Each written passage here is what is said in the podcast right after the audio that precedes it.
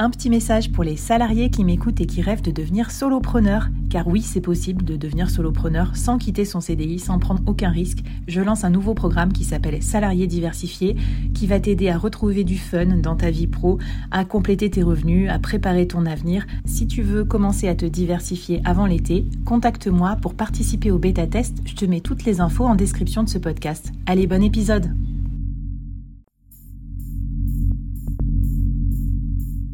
À quoi ressemblerait ton business si tu pouvais être épaulé par les meilleurs experts?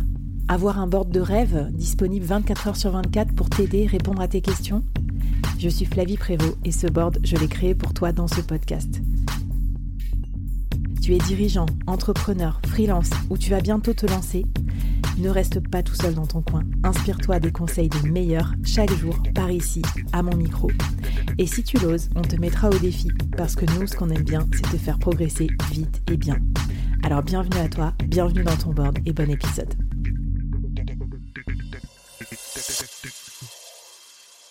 C'est parti pour l'épisode deux de notre mini-série cinq concepts qui ont changé mon business de solopreneur.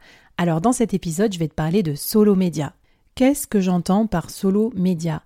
Eh bien, c'est la capacité du solopreneur à se médiatiser, c'est-à-dire à créer un média de sa préférence, une newsletter, une chaîne sur TikTok ou sur YouTube, un podcast, comme par exemple le board, ou bien euh, tout simplement de poster régulièrement sur LinkedIn, avec pour vocation de faire connaître son travail, de développer sa visibilité, de développer aussi sa crédibilité, pour ne pas galérer à trouver de clients, pour faire monter sa cote, pour faire monter sa désirabilité, pour se différencier des concurrents. Le solo média, ça te permet de faire tout ça. Je vais te donner plein d'exemples et plusieurs conseils pour lancer ton propre solo média.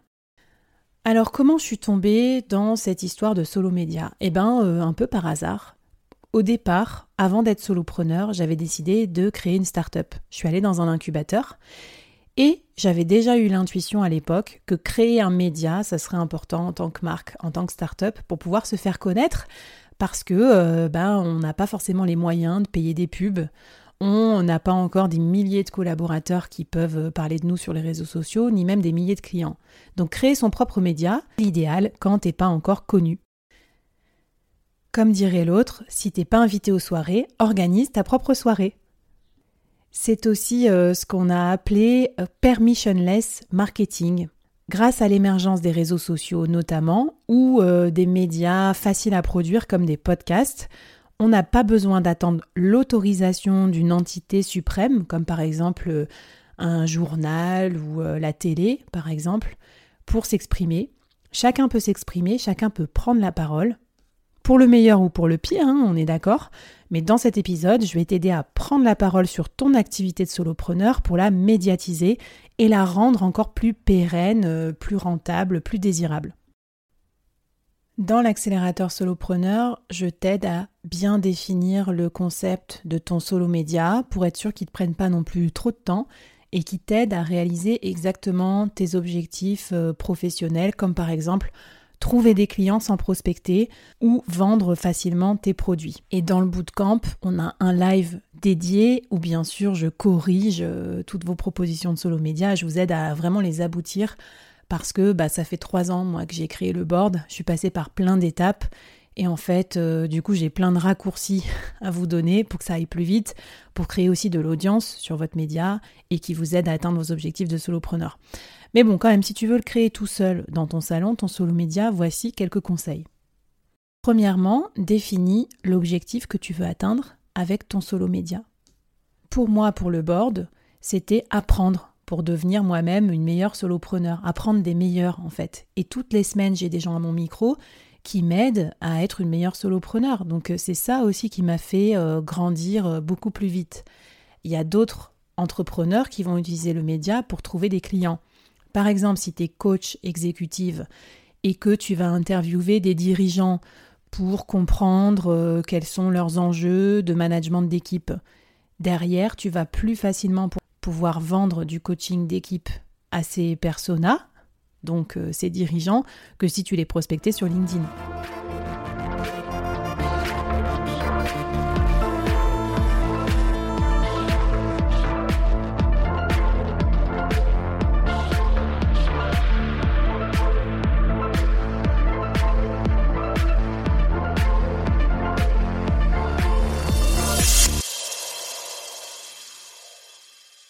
Ensuite, définis le type de média que tu veux produire. Bien sûr, choisis un médium, podcast, vidéo, écrit, qui te plaît. Parce que le média, c'est très long, ça prend beaucoup de temps, il faut que tu sois à l'aise. Donc par exemple, je sais que Maud Alavès, elle aime bien la newsletter, format écrite, parce qu'elle est plutôt de nature introvertie et que écrire, on peut le faire chez soi, tranquille, en asynchrone, la nuit, et le publier quand on veut. Alors que faire des lives ou des webinars, c'est peut-être plus quelque chose pour les extravertis. Ensuite, définis le contenu. Et pour ça, il y a un truc très important. Il faut que tu considères que ton média, c'est comme un produit. Il doit rencontrer son public, donc son persona. Donc ça doit être un persona très précis. Ça ne doit pas être juste, euh, euh, je ne sais pas moi, les entrepreneurs. Les entrepreneurs, c'est trop large. Par exemple, le board, ça vise les solopreneurs, donc des freelances solo qui veulent développer un business diversifié sans embaucher d'autres personnes en étant tout seul. Deuxième chose, tu dois répondre à un problème sur le marché. Donc moi, quand j'ai lancé ma newsletter web trois, j'ai pas juste dit euh, en savoir plus sur le web trois, j'ai dit les dirigeants sont débordés, il y a trop de choses à lire sur le web trois, donc moi je vais faire une newsletter qui tient en un écran de smartphone par jour avec des cas d'usage sur le web trois en entreprise. Ça répond à plusieurs problèmes très précis. Et enfin, bien sûr, il y a la valeur que tu apportes. Qu'est-ce que tu vas donner dans ce média? Des retours d'expérience, des cas d'usage? Est-ce que tu vas faire de la curation avec par exemple des podcasts à écouter, des choses à lire? Ou est-ce que tu vas écrire quelque chose d'un peu créatif, drôle? Voilà, ça c'est on va dire le fond et la forme. Et là, là-dessus, je t'invite à être particulièrement créatif. J'ai enregistré plusieurs mini-séries qui peuvent t'intéresser si tu crées ton solo média. Je te les mets, les trois, en description. Parce que si tu te lances dans ce chantier, eh bien, je te conseille de bien soigner le concept, le persona et le problème avant de commencer à écrire ou à enregistrer. Et puis le plus important quand on a un solo média, c'est de le diffuser. Comme dirait mon amie Céline, podcasteuse, une heure de production, deux heures de diffusion ou de promotion. Mais l'avantage aussi de se créer un solo média, c'est ça, c'est qu'au lieu de chercher pendant trois heures de quoi parler pour occuper le terrain sur les réseaux sociaux et être top of mind de tes clients cibles, eh bien tu vas pouvoir promouvoir ton solo média et ce faisant bien sûr tu te promeus toi-même, mais c'est plus discret, c'est plus élégant. Et enfin, tu peux même utiliser ton solo média pour faire de la prospection car tu peux envoyer en message privé ton dernier article de blog, ta dernière vidéo ou ton dernier podcast. Bref, pour moi, le solo média, c'est que des avantages. Bien sûr, ça prend du temps et c'est pour ça que c'est incontournable de développer tous les autres piliers du solopreneur parce que si tu fais que vendre ton temps, tu n'auras jamais le temps pour investir dans ton solo média. Mais si tu n'investis pas dans ton solo média, tu vas devoir passer du temps à prospecter et tu ne pourras pas te vendre aussi cher, et cetera. C'est un cercle vicieux. Bref, pour sortir de ce cercle, tu sais quoi faire? Écoute cette mini-série jusqu'au bout et contacte-moi bien sûr si tu as envie d'accélérer ton business de solopreneur. Maintenant qu'on a parlé de niche fertile et de solo média, je te sens prêt, prête pour le troisième concept super important dans ma croissance de solopreneur.